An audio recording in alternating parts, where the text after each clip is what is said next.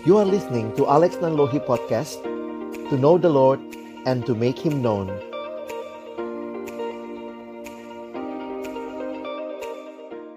Shalom teman-teman, mari sebelum kita membaca merenungkan firman Tuhan, kita berdoa.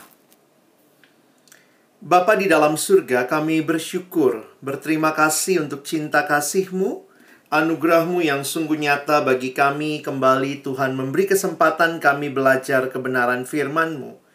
Kami akan membuka firman-Mu ya Tuhan, kami mohon bukalah juga hati kami, jadikanlah hati kami seperti tanah yang baik, supaya ketika benih firman Tuhan ditaburkan boleh sungguh-sungguh berakar, bertumbuh, dan juga berbuah nyata di dalam kehidupan kami. Berkati hambamu yang menyampaikan, setiap kami yang mendengar, Tuhan tolonglah kami semua, agar kami bukan hanya menjadi pendengar-pendengar firman yang setia, tapi mampukan dengan kuasa dari rohmu yang kudus, kami dimampukan menjadi pelaku-pelaku firman-Mu di dalam kehidupan kami, di dalam masa muda kami. Bersabdalah ya Tuhan, kami umatmu sedia mendengarnya di dalam satu nama yang kudus, nama yang berkuasa, nama Tuhan kami Yesus Kristus. Kami menyerahkan pemberitaan firman-Mu. Amin. Shalom, selamat sore teman-teman sekalian. Kesempatan berdoa saya pikir menjadi setiap menjadi sebuah kesempatan yang indah. Saya selalu ingat kalimat yang mengatakan bahwa persekutuan yang maju Gereja yang maju tidak pernah maju dengan berlari, tetapi dengan bertelut. Karena itu, kesempatan kita berdoa, walaupun secara online seperti ini, biarlah menjadi kesempatan yang indah. Kita sama-sama kembali mengalami Tuhan, dan juga boleh benar-benar uh, menolong kita untuk boleh hidup sesuai dengan apa yang Tuhan kehendaki, khususnya teman-teman yang adalah pelayan-pelayan Tuhan. Hari ini kita akan melihat di dalam kitab Daniel pasal yang ke-9. Ini bagiannya cukup panjang. Saya nanti akan mungkin mengajak kita membacanya pelan-pelan. Jadi nanti ikuti aja di slide. Saya harap semua bisa lihat slide-nya. Dan kita akan mulai dengan kalimat berikut. Saya mulai dengan next slide ya. Jadi teman-teman, bicara tentang kisah-kisah perjanjian lama, saya selalu ingat Roma 15 ayat 4 yang mengingatkan kita, sebab segala sesuatu yang ditulis dahulu telah ditulis untuk menjadi pelajaran bagi kita, supaya kita teguh berpegang pada pengharapan oleh ketekunan dan penghiburan dari kitab suci. Apa yang disampaikan di dalam Perjanjian Lama bukan hanya kisah-kisah yang menceritakan tentang ada yang namanya Daniel, ada yang namanya Yusuf, ada yang namanya Amos, tetapi perhatikan ya, menjadi pelajaran bagi kita supaya apa? Supaya kita teguh berpegang pada pengharapan oleh ketekunan dan penghiburan dari kitab suci. Next slide, kita akan melihat tentang Daniel dan saya ingin mengajak kita melihat uh, Daniel pasal 9, teman-teman kita akan membaca terlebih dahulu di dalam ayat yang pertama sampai dengan ayat yang ketiga.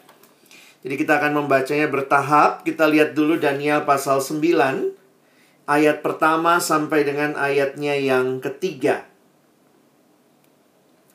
Pada tahun pertama pemerintahan Darius, anak Ahasiweros, dari keturunan orang Media, yang telah menjadi raja atas kerajaan orang Kasdim. Pada tahun pertama kerajaannya itu, aku, Daniel, memperhatikan dalam kumpulan kitab jumlah tahun yang menurut firman Tuhan kepada Nabi Yeremia akan berlaku atas timbunan puing Yerusalem, yakni 70 tahun. Lalu aku mengarahkan mukaku kepada Allah untuk berdoa dan bermohon sambil berpuasa dan mengenakan kain kabung serta abu. Nah, teman-teman yang dikasihi Tuhan, kalau kita melihat Daniel, boleh next slide. Nah, next slide lagi. Kita lihat ya bahwa kalau kita membaca Daniel, Hananya, Misael, dan Asaria, ini adalah uh, empat anak muda yang termasuk dalam rombongan yang dibawa ke dalam pembuangan di Babel. Jadi kalau teman-teman memperhatikan bahwa Tuhan murka sama Israel, dan kemudian kita melihat bagaimana dalam anugerah Tuhan dia memberikan apa ya? Saya pakai dalam anugerah karena ini adalah sebuah penghukuman yang bukan bertujuan menghancurkan tetapi Tuhan memulihkan umatnya. Jadi nanti kalau kalian pelajari kitab Daniel, kalian akan melihat itu dengan jelas bagaimana Daniel ini adalah seorang yang ada di pembuangan karena dia termasuk yang dibawa dalam rombongan pertama kepada pembuangan itu. Nah, teman-teman bisa melihat sedikit dalam konteksnya. Bisa next slide. Ini peta Babylon Empire pada waktu itu adalah uh, kerajaan Babel yang memerintah. Lalu di atas itu ada kerajaan Media Persia. Nah, lihat dulu di mana kota Yerusalem. Dan kalian bisa lihat di sebelah kiri tengah itu ya daerah Yerusalem itu di dekat Laut Tengah, Mediterranean Sea, lalu kemudian mereka diangkut ke pembuangan ke Babylon. Babylon itu di sebelah kanan gitu ya. Teman-teman, ini adalah rute perjalanan pada waktu itu karena tidak bisa langsung lewat tengahnya, itu daerah pegunungan dan juga padang. Jadi biasanya orang memutar begitu ya. Jadi kalian bisa membayangkan ketika umat Israel berdosa kepada Tuhan, maka Tuhan membuang mereka ke Babylon. Dan Babylon ini jaraknya kurang lebih seribu mil dari Yerusalem. Bagi saya ini menarik untuk kita perhatikan bahwa inilah yang menjadi hukuman Allah kepada kepada umat Israel yang tidak taat kepada perintah Allah. Jadi kalau kita memperhatikan di dalam bagian ini bagaimana uh, dosa Israel inilah yang membuat akhirnya Tuhan berkata, "Aku memuntahkan kamu dari tanah yang kuberikan kepadamu, kamu akan pergi ke negeri asing." Nah, di Babylon, teman-teman bisa perhatikan bahwa mereka hidup di sana. Nah, di dalam situasi seperti inilah kita menghayati kisahnya Daniel dan ternyata Tuhan memakai Daniel sampai kepada kedudukan yang tinggi bahkan di negeri asing Daniel tidak ada di Yerusalem. Nah, yang muncul pertanyaan sebenarnya waktu mempelajari kitab Daniel adalah pertanyaan berikut. Next slide. Apakah Raja Babel hanya membawa empat orang pemuda Yahudi saja dari Yerusalem? Kenapa dalam bacaan kita, kitab Daniel ini kita hanya menemukan empat pemuda ini. Daniel dan tiga kawannya. Hampir pasti yang dibawa oleh Nebukadnezar dalam pembuangan pertama kali itu bukan hanya Daniel dan tiga temannya. Tapi yang menarik untuk kita perhatikan, kita tidak tahu apakah pemuda-pemuda yang lain mungkin sudah ikut berkompromi yang kita dapat ceritanya adalah empat orang pemuda yang tetap punya hidup berintegritas sekalipun ada di negeri yang asing. Jadi ini bagi saya jadi satu perenungan ya teman-teman ya. Kita bisa aja Kristen, tapi kita Kristen yang kualitasnya seperti apa? Teman-teman bisa aja, oh anak potri, tapi anak potri yang bagaimana gitu ya. Ini Daniel pasti punya teman-teman yang juga dibawa oleh Raja Babel keluar dari Yerusalem, tetapi kita melihat justru ditunjukkan bagaimana kehidupan empat orang ini sangat-sangat luar biasa. Tentunya ini berbeda dengan apa yang mungkin menjadi pilihan dari banyak pemuda Yahudi yang dibawa juga ke pembuangan. Nah, kali ini kita akan melihat tentang doa Daniel. Next slide. Jadi teman-teman kita akan melihat fokus kepada doa Daniel dan kalau kalian perhatikan Daniel bukanlah baru pertama kali ini berdoa. Teman-teman, sepanjang kitab Daniel kita menemukan beberapa catatan yang menarik tentang Daniel dan juga kawan-kawannya. Kalau misalnya kita lihat saja di dalam uh, bagian firman Tuhan, kita bisa memperhatikan bagaimana Daniel adalah seorang yang terbiasa berdoa. Jadi, perhatikan ayat pasal 2, Daniel pasal 2 misalnya. Daniel pasal 2 ayat yang ke-17. Jadi setelah Raja Nebukadnezar mengeluarkan perintah untuk meng, apa ya membunuh orang-orang cerdik cendikia karena tidak bisa memberitahukan mimpinya ayat 17 pasal 2. Kemudian pulanglah Daniel dan memberitahukan hal itu kepada Hananya, Misael, dan Azaria teman-temannya dengan maksud supaya mereka memohon kasih sayang kepada Allah semesta langit mengenai rahasia itu supaya Daniel dan teman-temannya jangan dilenyapkan bersama-sama orang-orang bijaksana yang lain di Babel. Ini adalah tindakan doa Daniel menggerakkan teman-temannya untuk berdoa. Jadi ketika kita menemukan di Daniel pasal 9 Daniel berdoa, jangan berpikir Daniel baru kali itu berdoa ya. Tapi juga kita melihat dalam ayat yang terkenal misalnya Daniel pasal yang ke-6. Daniel pasal yang ke-6 kalian bisa melihat di dalam ayat yang ke Ya kita bisa lihat di dalam ayat yang ke-6 gitu ya. Ayat yang ke-6, maka berkatalah orang-orang itu, kita tidak akan mendapat suatu alasan dakwaan terhadap Daniel ini, kecuali dalam hal ibadah kepada Allahnya. Itu Daniel pasal 6 ayat yang ke-6. Jadi Daniel ternyata kehidupan ibadahnya termasuk doanya pasti diketahui orang-orang karena mereka mengatakan ini Daniel nggak punya kes kelalaian apa-apa. Selain dalam ibadahnya kepada Allah. Karena itu di pasal yang ke-6 ayat 11 perhatikan. Daniel 6 ayat 11 Demi didengar Daniel bahwa surat perintah itu telah dibuat Pergilah ia ke rumahnya dalam kamar atasnya ada tingkap-tingkap yang terbuka ke arah Yerusalem. Tiga kali sehari ia berlutut, berdoa, serta memuji Allahnya seperti yang biasa dilakukannya. Jadi teman-teman kalau memperhatikan, ini hal yang menarik. Karena seperti yang biasa Daniel lakukan. Ini sesuatu yang menjadi kebiasaan. Daniel adalah seorang yang berdoa. Dan perhatikan, dia berdoa menghadap ke Yerusalem. Ini bukan berarti kiblat, tetapi ini bicara bagaimana penghayatan orang-orang buangan yang ada di pembuangan di Babel, mereka berharap kembali ke Yerusalem. Jadi karena itu mereka meng- berdoanya menghadap ke Yerusalem, ingin kembali ke Yerusalem. Nah, teman-teman perhatikan gambarnya. Kenapa saya pilihkan gambar ini secara khusus? Lihat, Danielnya sudah tua. Jadi memang menarik untuk memperhatikan bahwa memang di Daniel pasal 1 Danielnya masih muda. Daniel masih muda, Daniel pasal 1. Kalau teman-teman perhatikan dengan jelas, Daniel pasal 1, lihat sebentar ya. Saya coba ajak kita perhatikan Daniel pasal 1. Rajanya dituliskan adalah Raja Nebu Katnesar. Jadi Daniel pasal 1, Daniel masih muda. Banyak yang bertanya, ini Daniel muda di pasal 1, Daniel umur berapa?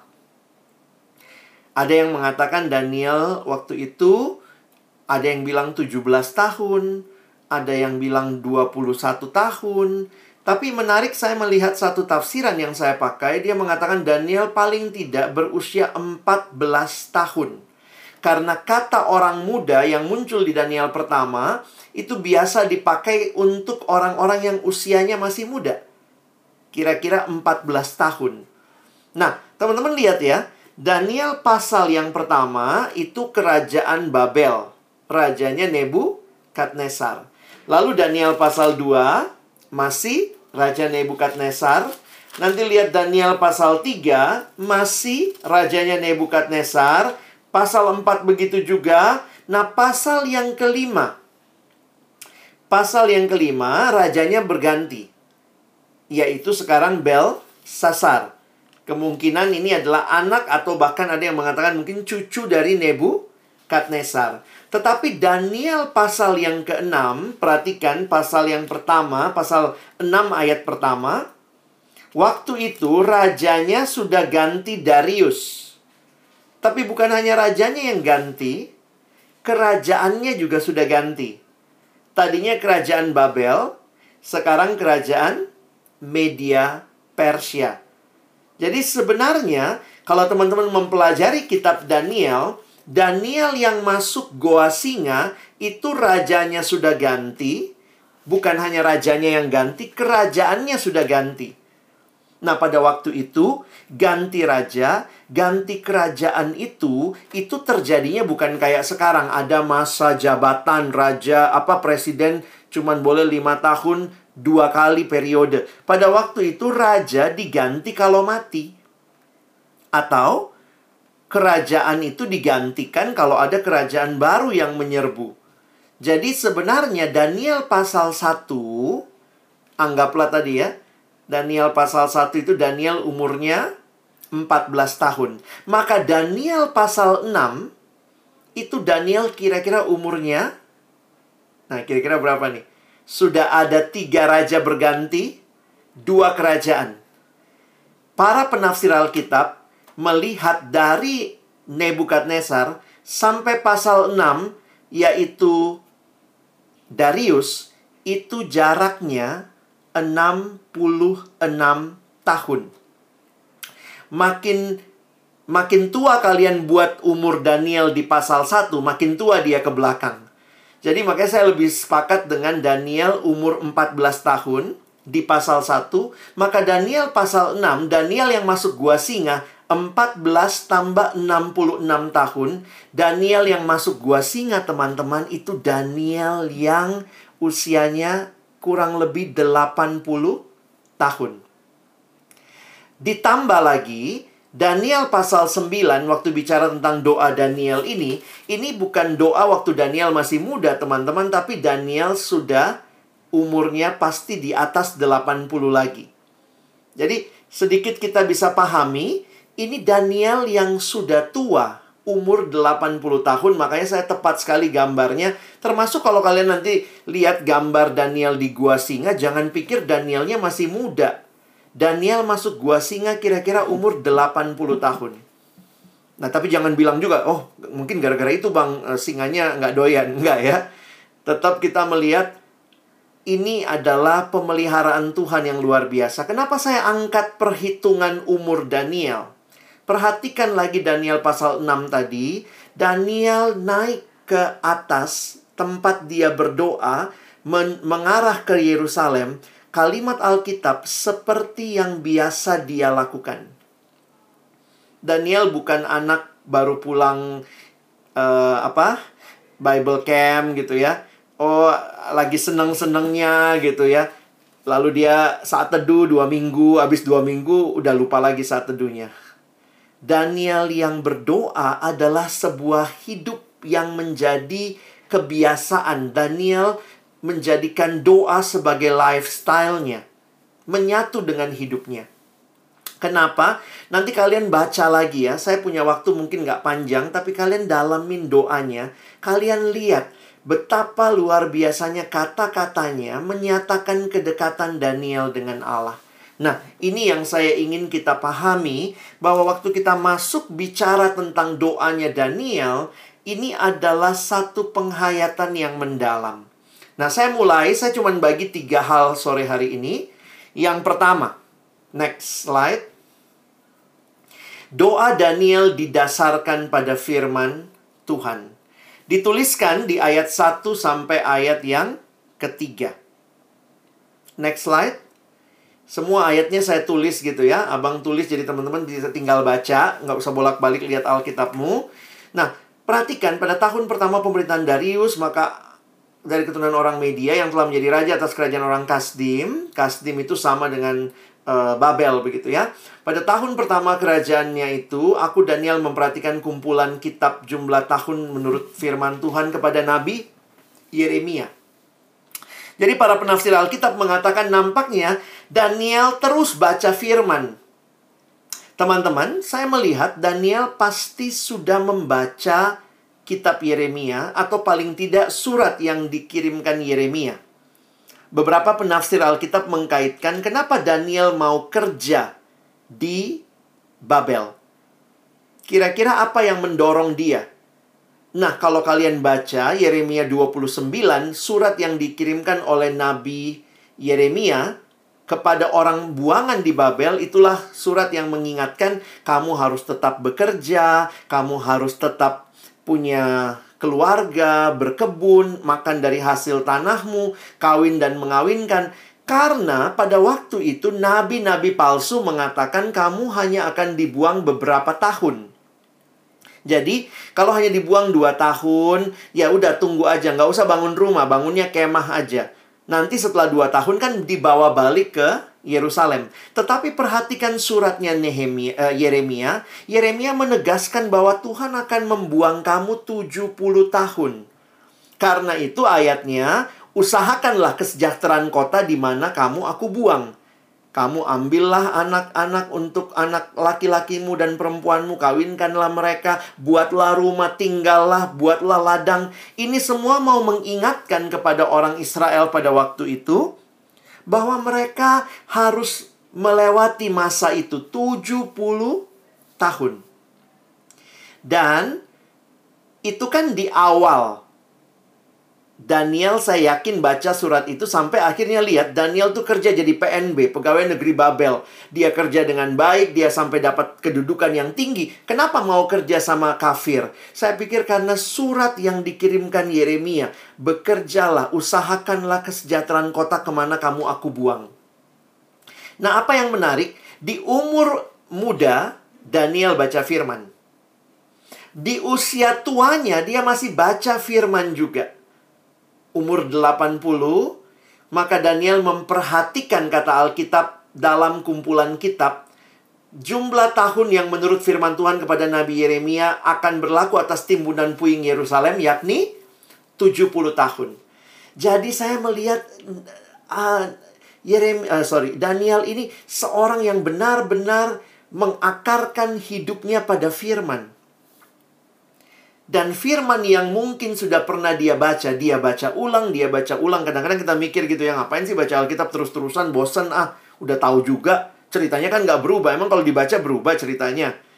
Daniel kan tetap masuk gua singa, nggak masuk uh, tempat lain gitu. Tapi saya melihat bahwa menikmati firman yang sama terus dan terus, makin mengakarkan kita pada firman.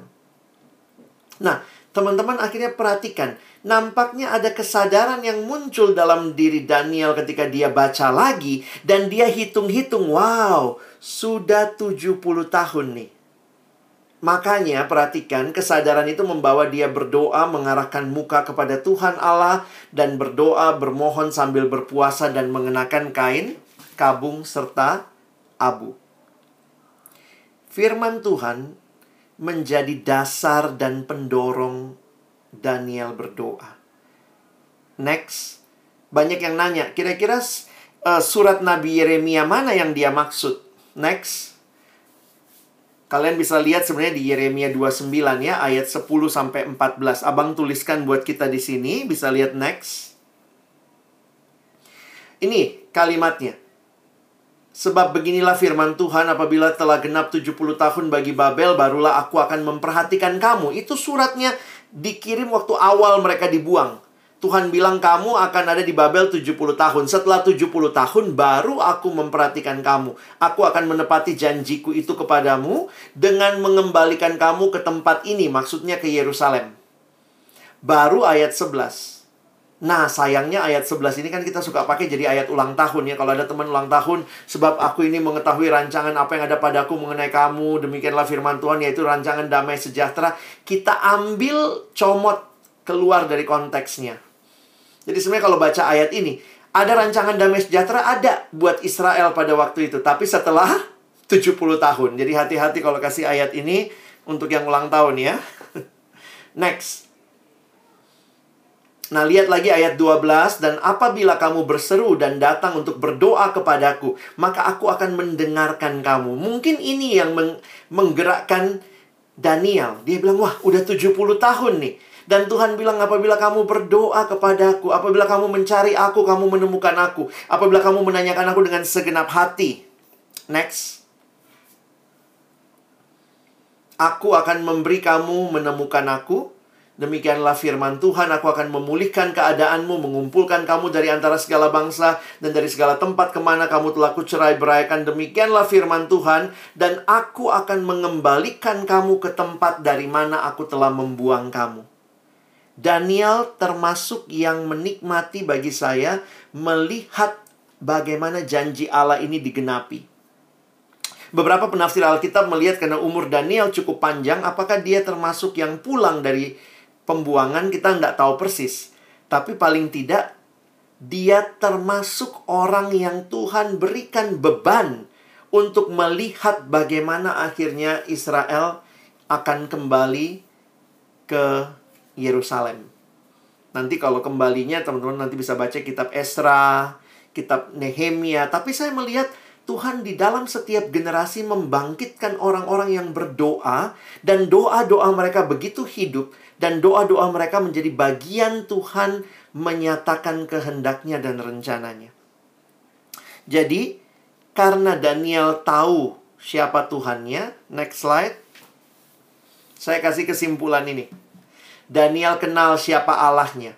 Dan dari mana dia kenal? Dari firman Tuhan.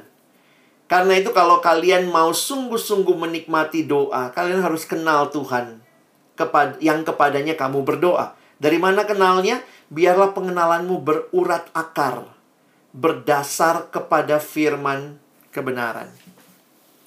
Kita akan melihat dua hal berikutnya. Yang pertama tadi kita sudah lihat bagaimana Daniel adalah seorang yang mendasarkan doanya pada firman Tuhan. Yang kedua, next. Teman-teman lihat ya isi doanya. Bagi saya ini menarik.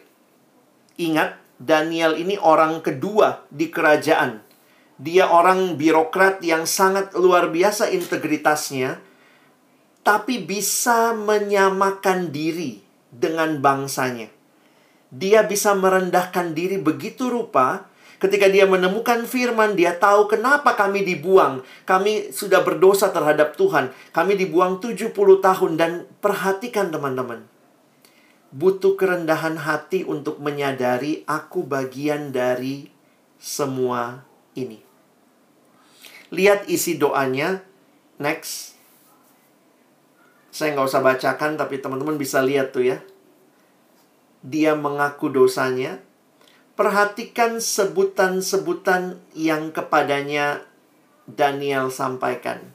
Dia ngomong, ah Tuhan, Siapa Tuhan? Allah yang maha besar dan dahsyat. Siapa Tuhan? Dia Tuhan yang memegang perjanjian dan kasih setia terhadap mereka yang mengasihi engkau serta berpegang pada perintahmu. Daniel mendasarkan pengakuan dosanya dalam kerendahan hati dalam keyakinan akan siapa Allah yang kepadanya dia datang. Teman-teman, perhatikan sebentar. Kalian bisa lihat di slide ada dua cara penulisan Tuhan di situ. Satu T U H A N huruf besar semua, satunya Tuhan biasa. Nah, kalau kalian teliti, maka Tuhan huruf besar semua itu adalah terjemahan dari kata Yahweh. Itu nama Allah. Jadi setiap kali muncul nama Tuhan, dia berarti Allah perjanjian. Allah yang mengikat janji. Jadi sebenarnya begini teman-teman, sederhananya begini. Dulu itu semua dewa yang dimiliki oleh bangsa-bangsa punya nama. Jadi dewanya Mesir ada yang namanya misalnya dewa Ra. Dewanya Babel ada yang namanya dewa uh, misalnya dewa Bel. Terus misalnya dewanya Filistin ada yang namanya Dagon. Jadi semua dewa yang disebut Tuhan itu itu uh, sorry Tuhan huruf besar itu nama Allahnya Israel. Jadi Allahnya Israel namanya siapa? Namanya bukan Dagon, bukan Bel, namanya Tuhan, T-U-H-A-N. Yaitu Yahweh. Jadi, makanya teman-teman lihat ya. Yahweh, Tuhan, koma, Allahku. Nah, ada juga beberapa kali dalam Mazmur dipakai tulisan begini. Tuhan, koma, Tuhan kami. Itu yang biasa kita nyanyi. Ya Tuhan, koma, Tuhan kami. Maksudnya apa? Ya Yahweh, Tuhan kami. Karena Tuhan yang pertama huruf besar semua. Nah, apa yang menarik nanti kalian perhatikan ya. Di sepanjang kitab Daniel, hanya di bagian ini kita baru menemukan kata Tuhan huruf besar semua. Dalam doa inilah kurang lebih 13 kali muncul kata Tuhan huruf besar yang menyatakan apa? Jadi kalau kita lihat ada nama, nama Allah Israel, nama Yahweh ini muncul, itu nama yang mengkaitkan dengan kita sebagai umat miliknya. Dia Tuhan kita, dia perkenalkan namanya sama kita, dan dia mengatakan, aku mengasihimu, aku mengikat perjanjian denganmu. Dan itulah nama Allah perjanjian. Jadi teman-teman perhatikan ya. Benar-benar dia memohon kepada Tuhan, koma, Allahku. Aku memohon kepada Yahweh, Allahku. Teman-teman kita punya Allah perjanjian yang di dalam perjanjian baru telah mengikat perjanjian, membaharui perjanjian dengan kita melalui karya anaknya Yesus Kristus. Yang justru sudah menyerahkan dirinya untuk menebus kita itu satu hal yang luar biasa ya. Nah, kita lihat lagi next. Ini semua pengakuan dosa nih. Kami telah berbuat dosa, kami telah berbuat salah, kami telah berlaku fasik, kami telah memberontak, kami telah menyimpang. Sekali lagi bagi saya ini butuh kerendahan hati yang luar biasa. Bukankah Daniel orang yang sangat berintegritas? Kenapa ngaku begini? Ini kan dosa orang lain. Coba lihat siapa aja yang dia gambarkan. Tapi bagi saya menarik, Daniel menggunakan penghayatan kami, berarti ada dirinya di dalamnya dan kami tidak taat kepada siapa? Hamba-hambamu para nabi yang telah berbicara atas namamu. Tidak taat kepada uh, jadi telah berbicara atas namamu kepada raja-raja kami. Jadi Daniel mempersamakan yang keras kepala memang itu ya raja-raja pemimpin-pemimpin kami kepada bapak-bapak kami dan kepada sega, segenap rakyat negeri. Daniel melihat bahwa bagian dari apa yang dialami adalah karena Israel tidak taat kepada perintah dan peraturan Tuhan. Tidak peduli dengan apa yang disampaikan para nabi. Next. Lanjut lagi ya. Tidak taat pada hambamu, para nabi yang telah berbicara kepada raja kami, kepada pemimpin kami, kepada bapak kami, rakyat negeri. Ya Tuhan. Nah ini Tuhannya huruf kecil biasa ya.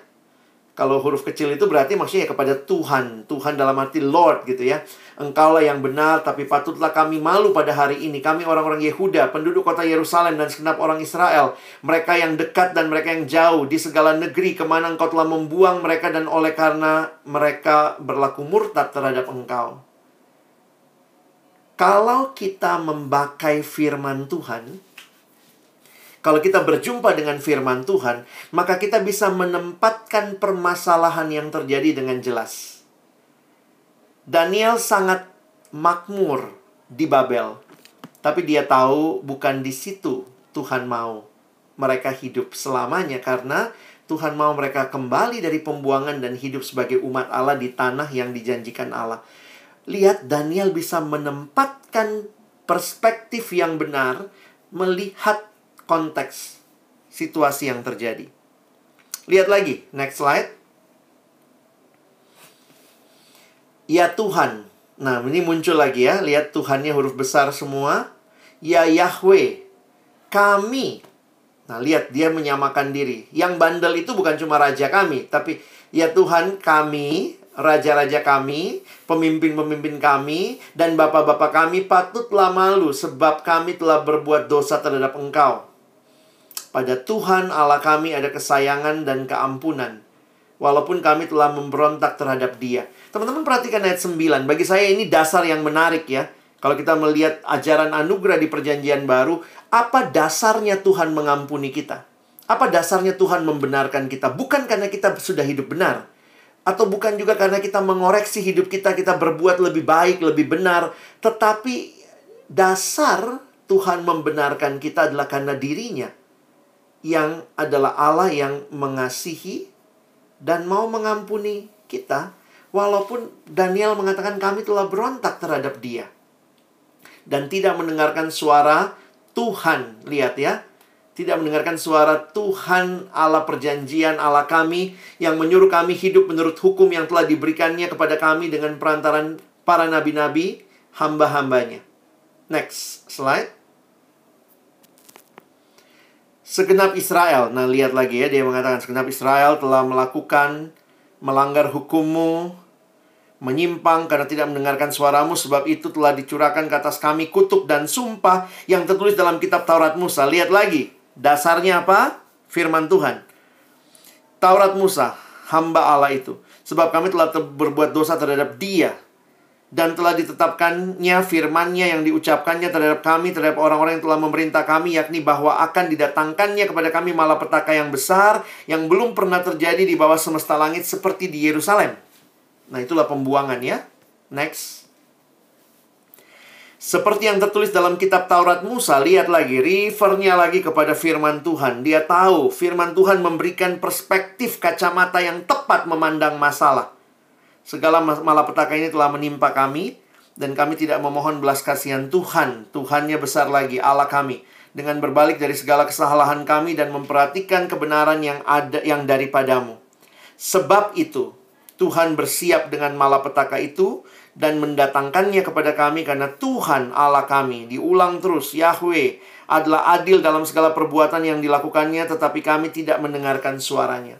Perhatikan, saya mengutip beberapa pen, pe, penafsir Alkitab yang mengatakan kelihatan betul bahwa Daniel setelah baca kitab Nabi Yeremia tahu persis kenapa kami dibuang. Jadi memang kalau kita lihat ada kan yang selama ini terus nanya, Tuhan kenapa buang kami sih? Tuhan ayo dong kembalikan kami. Tapi di sini kita melihat Daniel dari perspektif Alkitab, khususnya kitab Yeremia, khususnya lagi kita lihat kitab Taurat Musa yang dia kutip, nampaknya semua mengacunya kepada ini ya, kepada ulangan itu ya, kutuk dan berkat. Kalau kamu setia, kamu dapat berkat. Kalau kamu nggak setia, kamu dapat kutuk. Penghayatan itu membuat lihat tidak satu pun dalam kalimat yang disampaikan oleh Daniel dalam doanya menyalahkan Tuhan atau menanyakan Tuhan kenapa.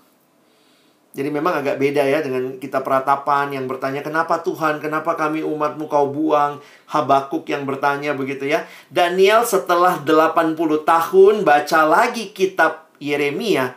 Ternyata bisa dengan legowo mengatakan Tuhan Aku tahu kenapa kami dibuang. Ini karena kami nggak pegang pada firmanmu. Nah, teman-teman, kerendahan hati butuh nih. Seperti ini.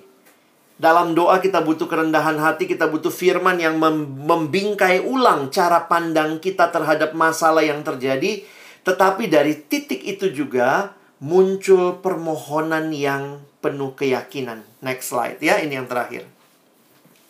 Teman-teman lihat ya, permohonannya cuma ayat 15, 16, 17, 18, 19. Tapi di bagian awal adalah kesadaran betapa kami ini mengalami semua ini karena dosa kami. Daniel menyampaikan permohonannya. Permohonannya sederhana.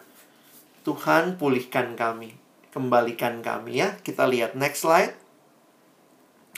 Nah, lihat kalimat awalnya. Oleh sebab itu ya Tuhan Allah kami yang telah membawa umatmu keluar dari tanah Mesir dengan tangan yang kuat dan memasyurkan namamu seperti pada hari kami telah berbuat dosa, kami telah berlaku fasik. Ya Tuhan sesuai dengan belas kasihanmu, lihat ya.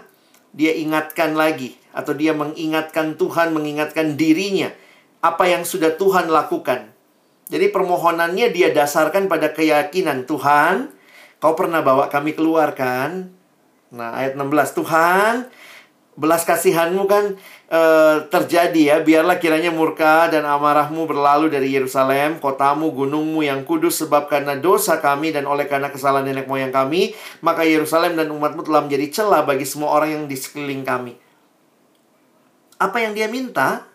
17. Next.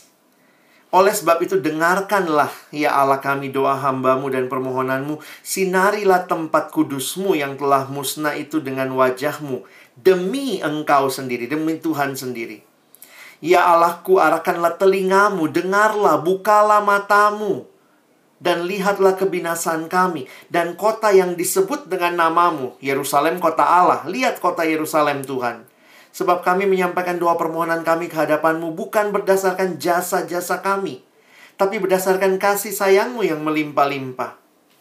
Terakhir, next. Ya Tuhan dengarlah, ya Tuhan ampunilah. Ya Tuhan perhatikanlah dan bertindaklah dengan tidak bertangguh. Oleh karena engkau sendiri, Allahku, sebab kotamu dan umatmu disebut dengan namamu. Nama menunjukkan pribadi. Kalau dia adalah Allah yang mengikat perjanjian, maka bertindak berdasarkan namanya. Itu menjadi satu hal yang akan dia lakukan karena memang dia mengasihi umatnya. Nehemia, eh sorry, Nehemia, Daniel ya mengantisipasi pembaharuan ini dalam doanya. Teman-teman, ini sikap yang penting ya untuk kita pelajari dalam doa. Saya simpulkannya begini. Next slide. Doa Daniel ini bisa jadi pola doa kita. Sebenarnya Tuhan Yesus juga polanya begitu ya. Menyampaikan sebenarnya dalam dalam pengakuan dosa tadi itu juga banyak pengagungan. Ya Tuhan Engkau alam semesta, Engkau Allah yang bertindak begitu ya. Daniel's prayer is an example of true heart of prayer. Because it was rooted in scripture, berakar dalam firman, was revealed in confession, dinyatakan dalam pengakuan dosa, dan respon, diresponi dengan mem, mem, apa yang menyampaikan permohonan. Firman Tuhan berarti doa kita punya dasar. Pengakuan dosa berarti butuh kerendahan hati dan menyampaikan permohonan dengan keyakinan kepada kemurahan Allah. We need that kind of faith when we pray. Teman-teman, banyak kali kita berdoa cuman kayak kegiatan biasa ya. Kita tidak datang dalam doa yang didasari firman Tuhan. Pengakuan dosa kita mungkin juga hanya sekadar lip service tanpa hati yang mengalami pembaharuan dan bahkan permohonan kita juga bisa jadi cuma menjadi satu list belanjaan. Tapi mari datang dengan kerendahan hati, tapi juga penuh keyakinan karena kita kenal siapa Allah kita. Nah, saya tutup dengan menariknya kepada bagaimana di generasi kita. Apa sebenarnya yang kita bisa lihat dalam hidup Daniel? Next slide. Next. Saya melihatnya begini seperti orang-orang di waktu Daniel. Jadi waktu itu kan orang ya orang Yerusalem, orang Yahudi itu butuh anugerah Allah. The people in Daniel's day, they need the mercy of God. Dan Daniel itu menjadi perantara yang datang dalam doa bersyafaat tentang bangsanya yang butuh anugerah Allah. Sebenarnya di dalam Kristus ada penggenapan yang luar biasa. Like Daniel. Daniel yang bersyafaat mengatasnamakan bangsanya datang kepada Tuhan. Like Daniel, part of Jesus' effectual ministry was intercessory prayer. Ternyata juga di Alkitab dinyatakan bahwa bagi kita yang membutuhkan mercy, membutuhkan kemurahan, Yesuslah yang bersyafaat bagi kita. Nah, ini sangat indah. Setiap kali engkau dan saya berdoa, ingatlah kita punya Yesus yang terus mendoakan kita. Kadang-kadang doa kita mungkin seperti para murid ketiduran begitu ya. Nggak konsen, tapi saya meyakini di dalam Kristus dia menyampaikan doa syafaat kepada Bapaknya bagi kita umatnya. Daniel di perjanjian lama Yesus di perjanjian baru, Yesus lebih dari Daniel. Yesus menggenapkan apa yang Daniel lakukan bagi bangsanya. Yesus bukan hanya bagi Israel, bagi semua orang yang percaya dari segala suku, kaum, bahasa. Ada dua ayat yang bisa kita lihat, next slide. Bisa keluarkan dua ayatnya. Di Ibrani 7 ayat 25.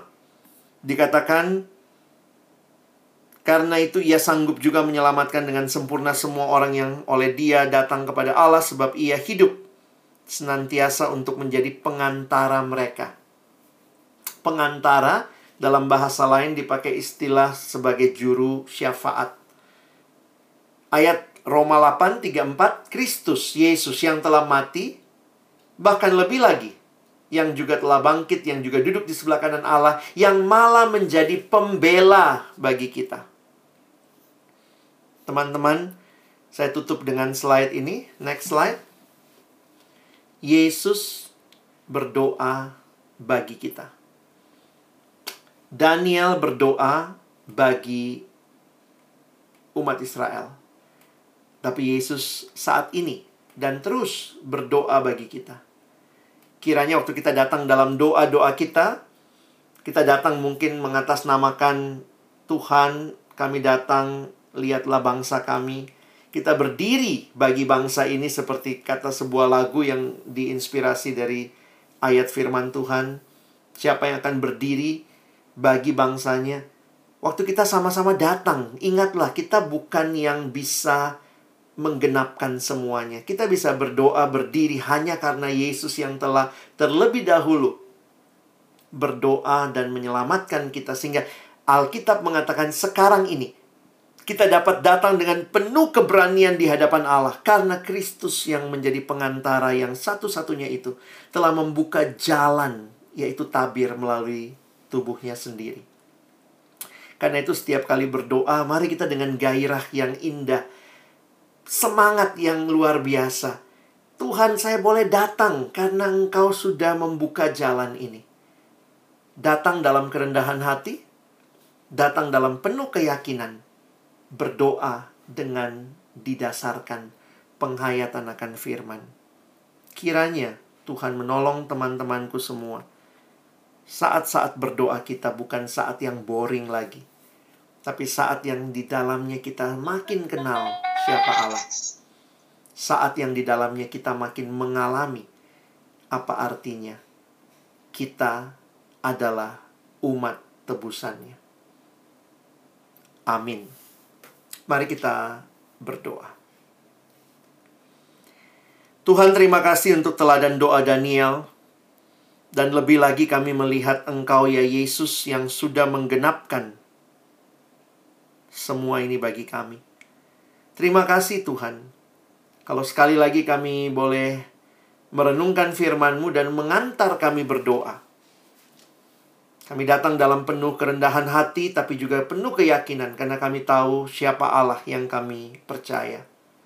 Biarlah doa-doa kami bukan rutinitas, bukan sekadar program, bukan sesuatu yang kosong, tapi sesuatu yang benar-benar kami hayati. Dan makin kami berdoa, kami makin menikmati apa artinya mengenal Engkau, percaya kepadamu, dan berserah kepadamu. Tolong kami bukan cuma jadi pendengar firman, mampukan kami jadi pelaku-pelaku firman. Sebagaimana lagu yang kami nyanyikan tadi, kami makin menghayati. Yesus kawan yang sejati. Tiap hal boleh kami bawa dalam doa padamu. Terima kasih Tuhan. Dalam nama Yesus kami berdoa. Amin. Dari perenungan firman hari ini, ada yang mau bertanya aku kasih kesempatan 5 menit. Ada yang mau bertanya silakan. Boleh uh, pertanyaan di, chat ya.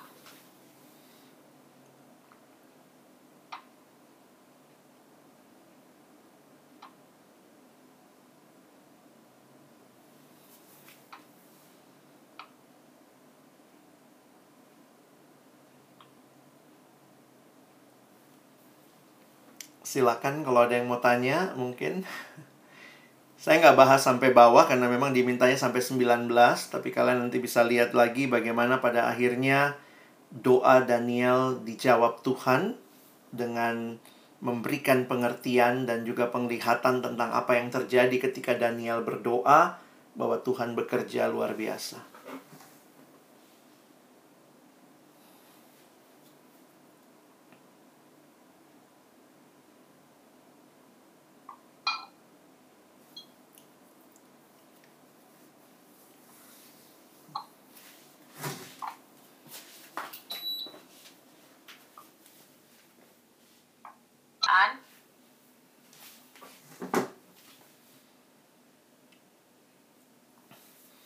Bang. Oke, pertanyaan dari Bang Putra. Uh, bang mau bertanya, apakah karena Daniel berdoa, akhirnya Tuhan jadi ingat janjinya? Hmm.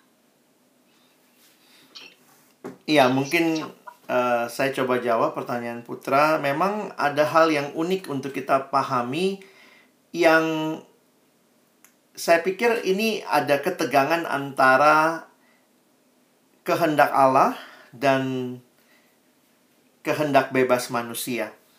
Saya lebih senang menggunakan ilustrasi bukan sebagai hal yang dipertentangkan, tetapi sebagai hal yang berjalan beriringan. Kenapa? Karena kita melihatnya bahwa Tuhan pasti nggak akan lupa, ya. Tuhan nggak mungkin pelupa.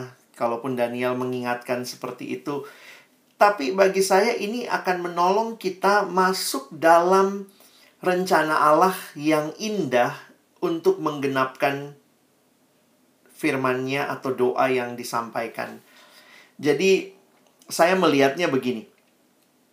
Teman-teman, doa itu nyata, nyata, ada kuasanya, ada. Waktu kita berdoa ada hal yang terjadi, ya saya tetap yakin ada hal yang terjadi. Tapi apakah hal itu di luar kehendak Tuhan? Doa kita mengubah kehendak Tuhan? Saya melihat sebenarnya dengan berdoa kita bukan sedang mengubah kehendak Tuhan, tetapi dengan doa kita menyiapkan diri men menerima apa yang menjadi jawaban Allah. Karena itu di dalam doa waktu kita bergumul, saya meyakini itu Tuhan menolong kita makin menerima apa yang menjadi kehendaknya. Saya ulangi ya. E, atau mungkin nanti kalian bisa pelajari misalnya tentang doanya Abraham. Jadi kan ada yang bilang ya, kalau Tuhan cuma mau menyelamatin lima, kenapa Abraham tawar-tawaran? Mulai dari, Tuhan kalau udah 50, terus Tuhan bilang oke. Okay. Uh, terus Tuhan kalau udah 40, terus turun-turun begitu ya. Apakah, nah memang secara teologis kalau kita lihat dari sisi Abraham, ya Abraham kan manusia yang tidak tahu dan dia terus bergumul dengan Tuhan. Nah, di sisi yang lain ada satu uh, bagian yang pernah saya baca dia mengatakan ya memang Tuhan cuma punya kehendak kalau ada lima misalnya begitu ya. Tetapi Tuhan yang justru mengubah Abraham makin menerima apa yang menjadi kehendak Tuhan. Jadi di dalam doa Tuhan mengundang kita terlibat makin memahami apa yang jadi kehendaknya. Apakah doa kita mengubah Tuhan? Saya melihatnya bukan Tuhan yang diubah karena memang Tuhan sudah punya kehendak. Tapi karena Tuhan belum menyatakan kehendaknya, maka dengan demikian kita yang makin seirama dengan apa yang Tuhan mau. Jadi uh, orang ada yang bilang, nah ada lagi kan akhirnya bilang gini, Ya kalau kayak gitu ngapain berdoa bang kalau Tuhan sudah punya kehendak. Nah saya pikir kamu akan kehilangan keindahan menikmati bersama Tuhan tuh ya. Bergumul bersama, berdoa. Itu kan percakapan keintiman yang makin kita kenal siapa Tuhan kita, makin kita juga menikmati keberserahan kepada dia. Kenapa? Karena dia bukan Tuhan yang jahat. Kadang-kadang orang suka mikir gitu, ngapain doa? Kan Tuhan udah punya kehendak, berarti kamu punya asumsi Tuhan ini jahat. Dia akan ngasih apa yang kamu nggak mau, tapi udahlah dia udah tentuin. Tapi saya melihatnya dia sebagai bapak yang baik. Bapak yang baik tahu misalnya sih Bang Alex ini, si Alex ini butuhnya ini. Tapi saya masih ngotot, Tuhan saya mau ini, saya doa gitu ya. Waktu saya berdoa, terus Tuhan makin membentuk saya gitu. Dan makin lama akhirnya saya makin menyadari. Jadi sebenarnya mungkin secara manusia saya bisa bilang gini, iya ya berubah nih. Tuhan berubah, tapi sebenarnya bukan Tuhan yang berubah. Tuhan sedang menyiapkan saya menerima apa yang Dia sudah memang tetapkan bagi saya. Saya menghayatinya seperti itu.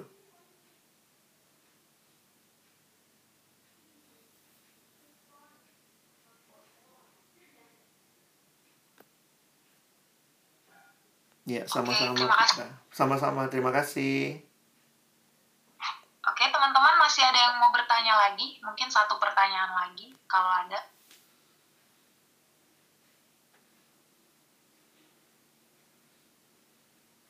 uh, sembari menunggu Yohanes mungkin bisa share screen lagunya, lirik lagunya.